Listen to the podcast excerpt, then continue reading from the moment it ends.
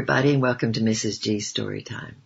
We are reading Whom God Has Joined Together by Isabel Kuhn with permission of O M F International, and we are on chapter fifteen, The Thing with the Stuff in It.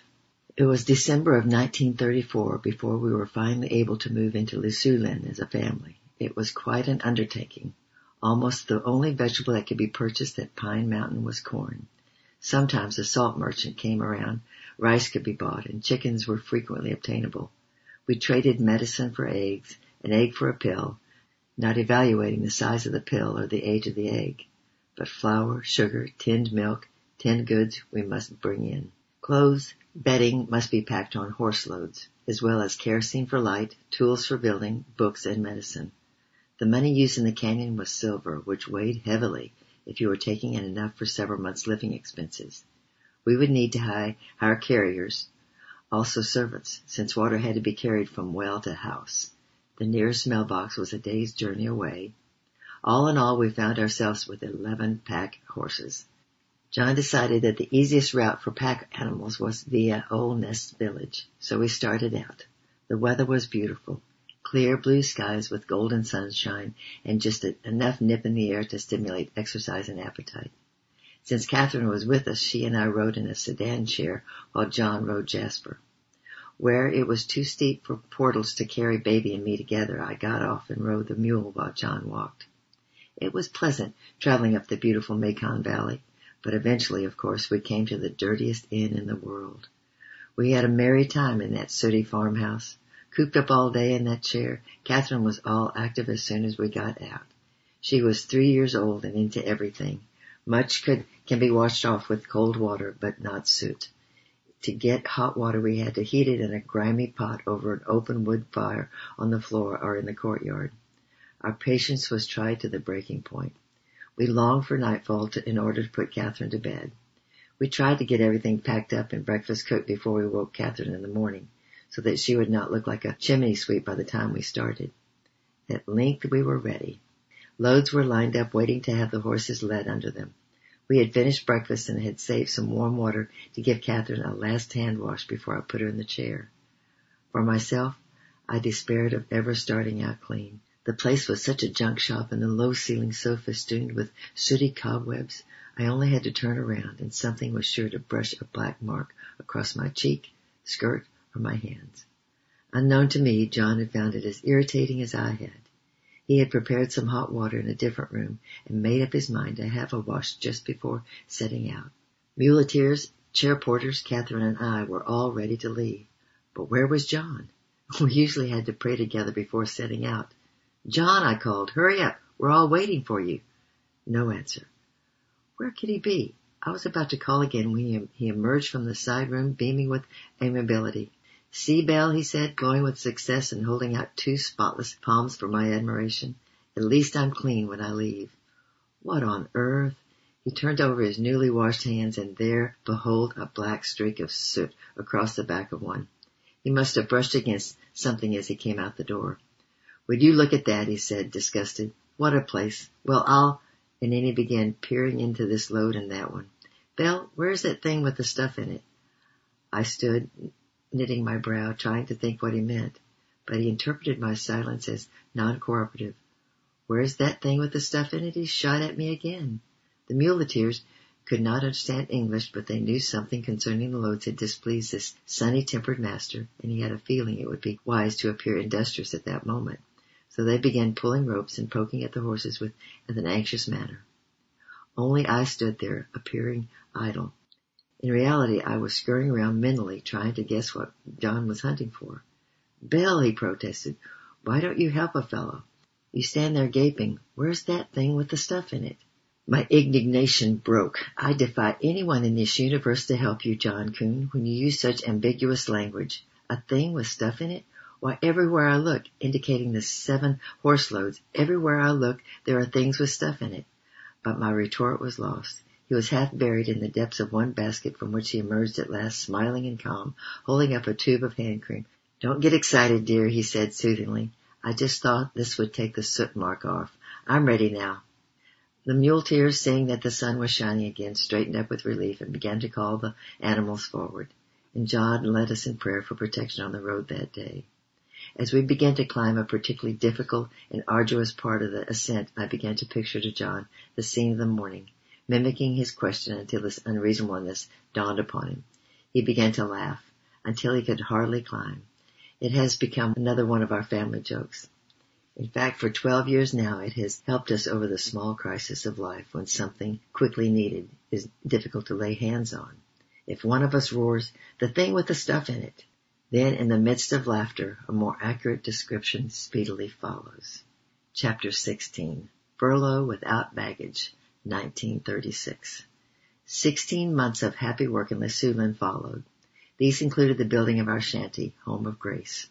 John always hoped he would not be asked to build a house on the mission field, but when it falls to his lot, he built it so strong that it stood for some twenty years until the communists tore it down.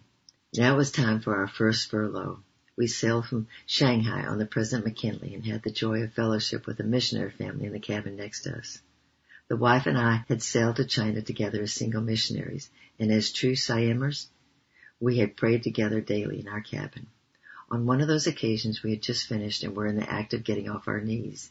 A fellow passenger dashed in merrily down the corridor, mistook our cabin for his own, and barged in. The poor man was not only surprised, he was petrified. When he arrived so suddenly in our midst, we were neither on our knees nor yet upright. We were halfway up, groping the air. He looked as if he had thought he'd landed in a cell of insane asylum, and his face so clearly revealed his thoughts that we fell back in our chairs and convulsed with laughter. In those days, ocean liners held a hard-time party once during the voyage. One day it was announced for the evening meal. The steward informed us that we would not be served unless we appeared in costume. He looked at the two C I M missionary families as he said this, possibly thinking that people who had prayer meetings every day would be too long-faced for fun-making. We did not undeceive him. It was John's costume I remember the best. He dressed as a bold pirate in sleeveless waistcoat and a pair of shorts with a gay sash around the middle. Into this was stuck a hunting knife. The red bandana tied around his head was splashed with mercurochrome, and he blackened hollows underneath his eyes with burnt cork. The cork also produced streaks of soot on his cheeks and shoulders and legs. The mercurochrome supplied more gory-looking gashes from the neck and limbs. Under the bandana, his hair was combed down over his eyes. Being big, muscular, and hairy, he was a fearsome sight. I pulled my hair back tight from my face and did it up in a teapot handle, an imitation of Maggie Jiggs. With long skirts to the floor, I looked the part. We sailed together into the dining room, a trifle late, solemnly faced the steward. He had prided himself on being able to identify everybody. But as we stood there, John scowling in good pirate fashion, and I looked down my, the length of my nose at him, the steward was dumbfounded. Giggles came from those already seated. He looked around to see who was yet missing to help him catch a clue, but several seats were vacant. He could not guess our identity for the life of him. Finally, he had to ask who we were. As we passed between tables, one of the men called out, "You take first prize, sir," when it got noised about that the ferocious pirate was the supposedly long-faced missionary. One of the other male guests got up and came to John. "Congratulations," he said. "You're a good sport." If the rest of the evening had been games and good fun, it would have been a happy evening. But when dinner was over, drinking began. That soon drove us to our cabin, so we were not present when the prizes were awarded. Our ship did not dock at Vancouver, where my father and brother lived. The destination was Seattle. We had to disembark at Victoria and take a coastal steamer from there to Vancouver. John was given baggage tickets to see to the transfer of our luggage from one ship to the other. We were not prepared, however, for the wonderful reception that the mission friends in Victoria gave us. Since the local boat did not leave immediately, they had planned a trip for us to the Buchanan Sunken Gardens. Just to see homeland shores was thrilling enough, but the excitement of meeting everyone eclipsed everything else. It was only after the ship to Vancouver was actually pulling out of Victoria Harbor that John suddenly clapped his hands over his pocket. With chagrin, he pulled out the baggage tickets and held them up to me. "Belle, look, I completely forgot about them." Oh, John, that meant we had nothing but what we had on, not even an overnight case.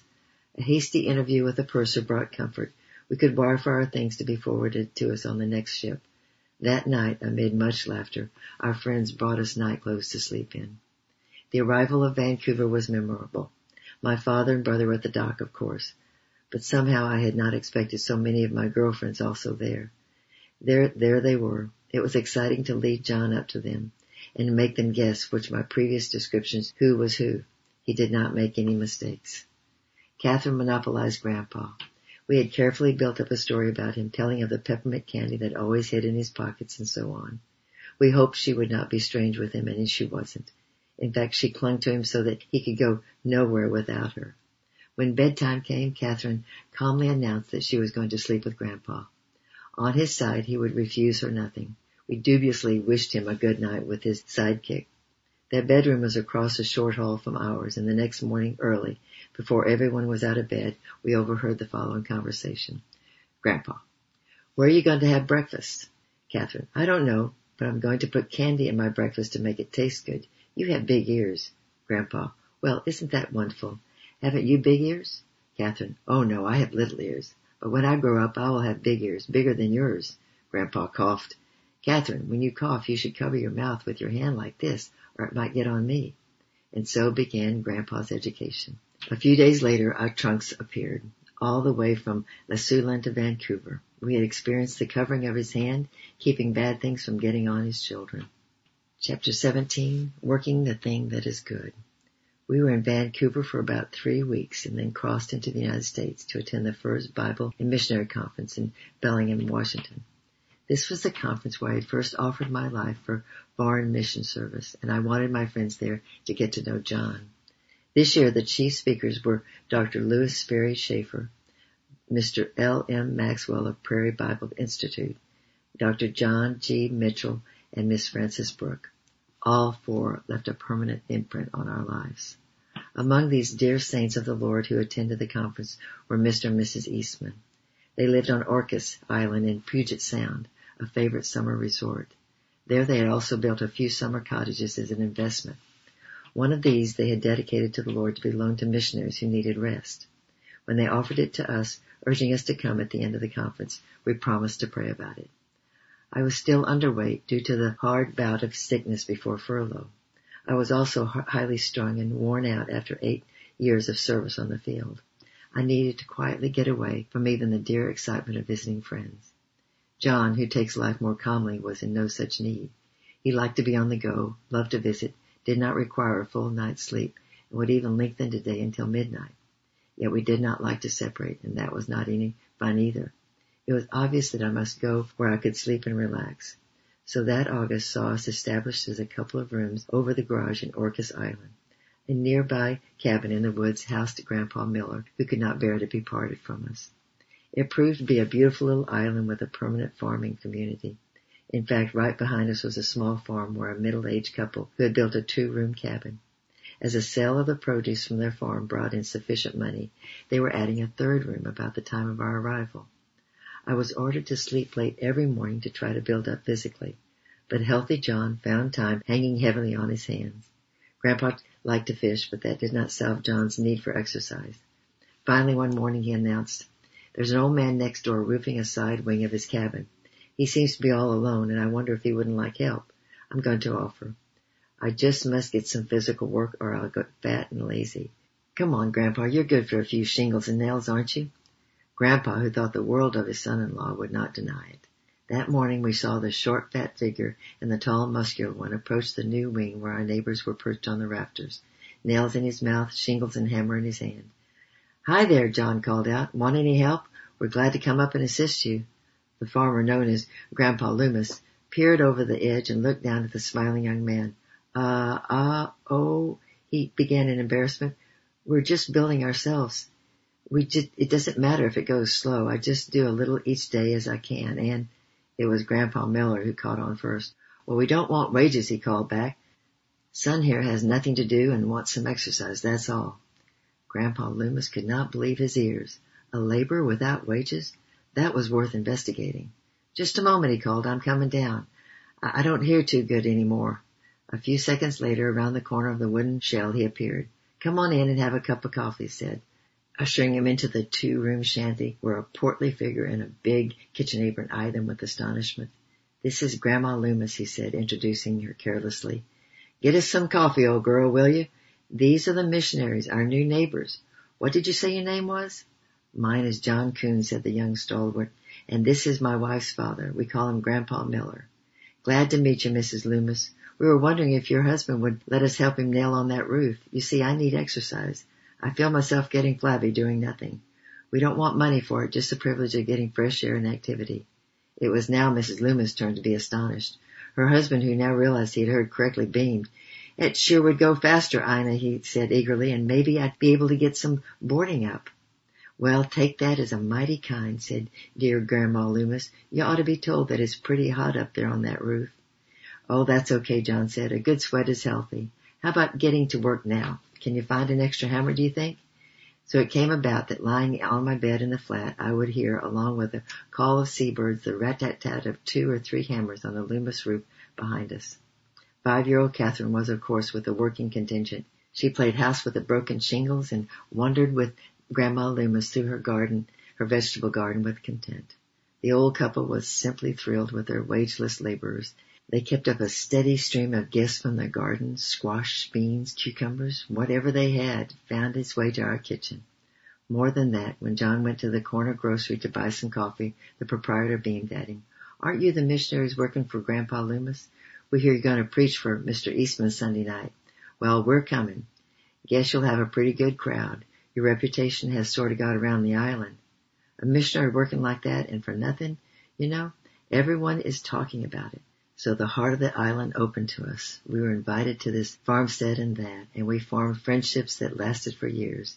In fact, I believe that on Orcas Island, there are some who still pray for the Kuhn family and the Laysu tribe. Once again, we found the Lord's way is the happy way. John's surrender for my sake was blessed and brought joy and happiness to many more besides himself. Chapter eighteen, Hometown. With strength, we left the Pacific Northwest for a visit to Daddy's hometown, Macon, Pennsylvania. After the train sped across the three thousand intervening miles, we finally saw the rolling farmlands that gave us a signal that we were nearing our station, Lancaster.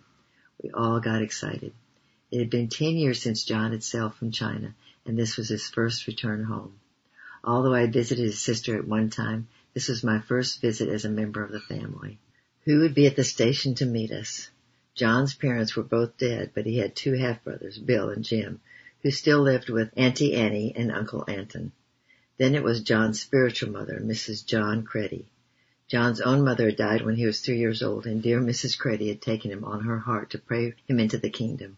Later she stood behind him in prayer as he went down to God's front line of battle in China. Already, Mother Cretty's letters and spiritual premonitions of our needs had been a great impression on me. Would she be at the station? I was also most anxious to meet a certain young bookkeeper named Mary Zimmerman. While we were still in China, I had felt I should write once a month to people who really prayed for the work, but it would cost too much to post a monthly letter to many people directly from China. So I prayed, Lord, if you want this letter multiplied, you will have to find a way. About six months or a year later, a request came from Mary, whom I had never heard of before. She asked permission to duplicate our monthly prayer letters and to include them in a little periodical she compiled each month. It was called The Triangle. At that time, it only went out to about a hundred people, but still that meant one hundred to pray for Laysu. I was very grateful. Would Mary be at the station to meet us? There were others, too, of whom John had spoken often, and whose faces I had seen only in snapshots. Would I recognize them? The train was pulling to a stop. We must not forget our baggage a second time. In another minute, we were on the platform, surrounded by people. I could hear John's voice joyously naming them. Auntie Annie, Brother Bill, Brother Jim, Mother Cretty. And almost immediately, a plump young woman in a Mennonite cap edged forward. I'm Mary Zimmerman, she said. Could you speak for me at the meeting on the eighteenth? I gasped. How often I chuckled over that first meeting with Mary. She had only her noon hour for time off, of course, and she had the remarkable ability to make every moment count, an ability which has enabled her to do the work of several people. She wanted me to speak to her prayer group, knowing it would do so much for me as well as for them. The Lancaster Prayer Group has been our family name for them for years, and what they contribute to the progress of the work in their quiet, hidden ministries we do not yet fully know. My head was going round with all the excitement. Why, yes, I'm glad to speak, I managed to reply.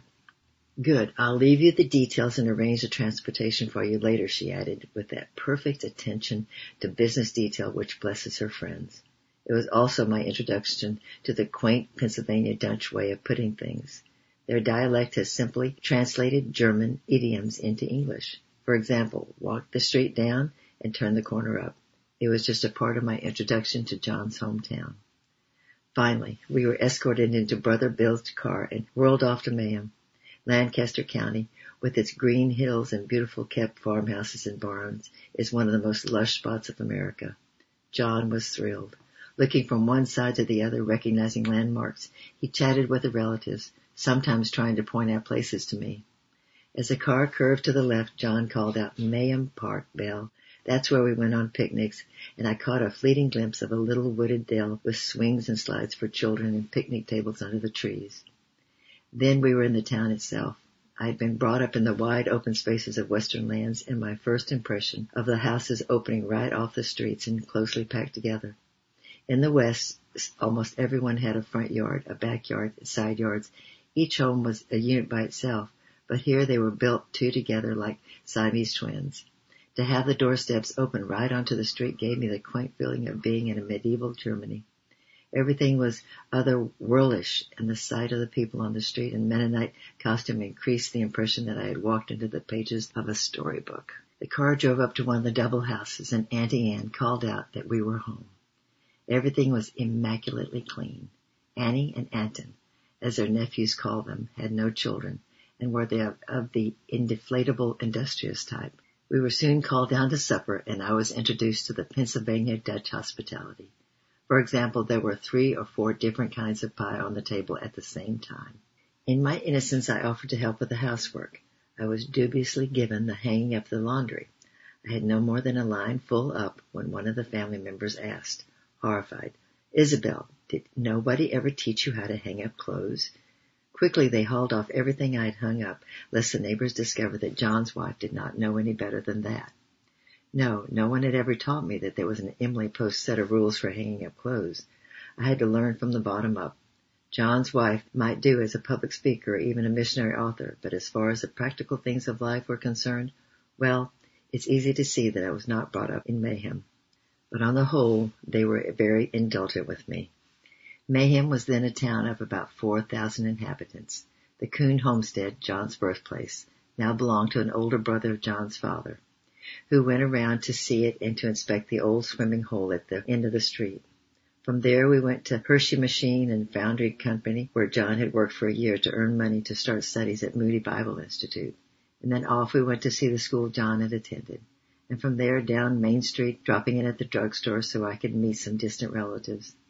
And then Mister Harry Rule, who ran Rule's drugstore, were fine Christian people. Many a present of medicine for the Laysu found its way to China from these dear ones. Laysu, over many miles of hills, came to know and asked for the help of a certain pink pill, which they declared was second to none in curing stomach ache. On down Main Street was the corner of the square. Here's where everybody comes on Saturday night, John explained. People drive in from the country to do their shopping, and everywhere there's lively chatter and life bubbling with interest. Catherine and I used to hold open-air services here when we were home from Moody. I preached many a time at that corner there. Near the square was the home of a fine Christian businessman who helped John first at Moody Bible Institute and then in China. He loved the Lord Jesus Christ, and his keen business mind was used in his Christian living and giving until his home call.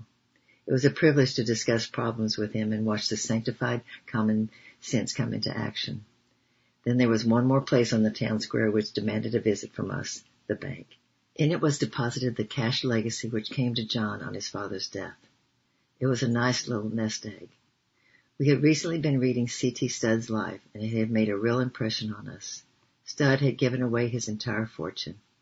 John was for doing the same, but felt we should be careful not to rush into such action.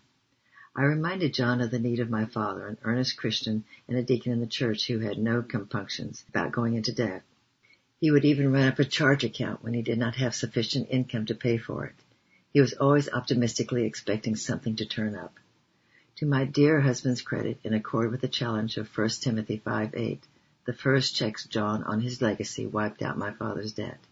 It amounted to nearly five thousand dollars. The remainder we offered to the Lord on our knees. We rose expecting him to tell us where it should be given. It was a thrilling, sweet adventure to watch his finger pointing. one hundred was given to an earnest young missionary working on the border of Russia. Another one hundred helped it outfit a new worker for Africa. Other gifts enabled a fine Christian girl to finish a Prairie Bible Institute, sent a missionary to South America, enabled a Mayhem girl to go to Moody Bible Institute. This last young woman from John's own hometown met and married a keen soul winner in M B I, and together they've been shining lights for the Lord in Central America for many years.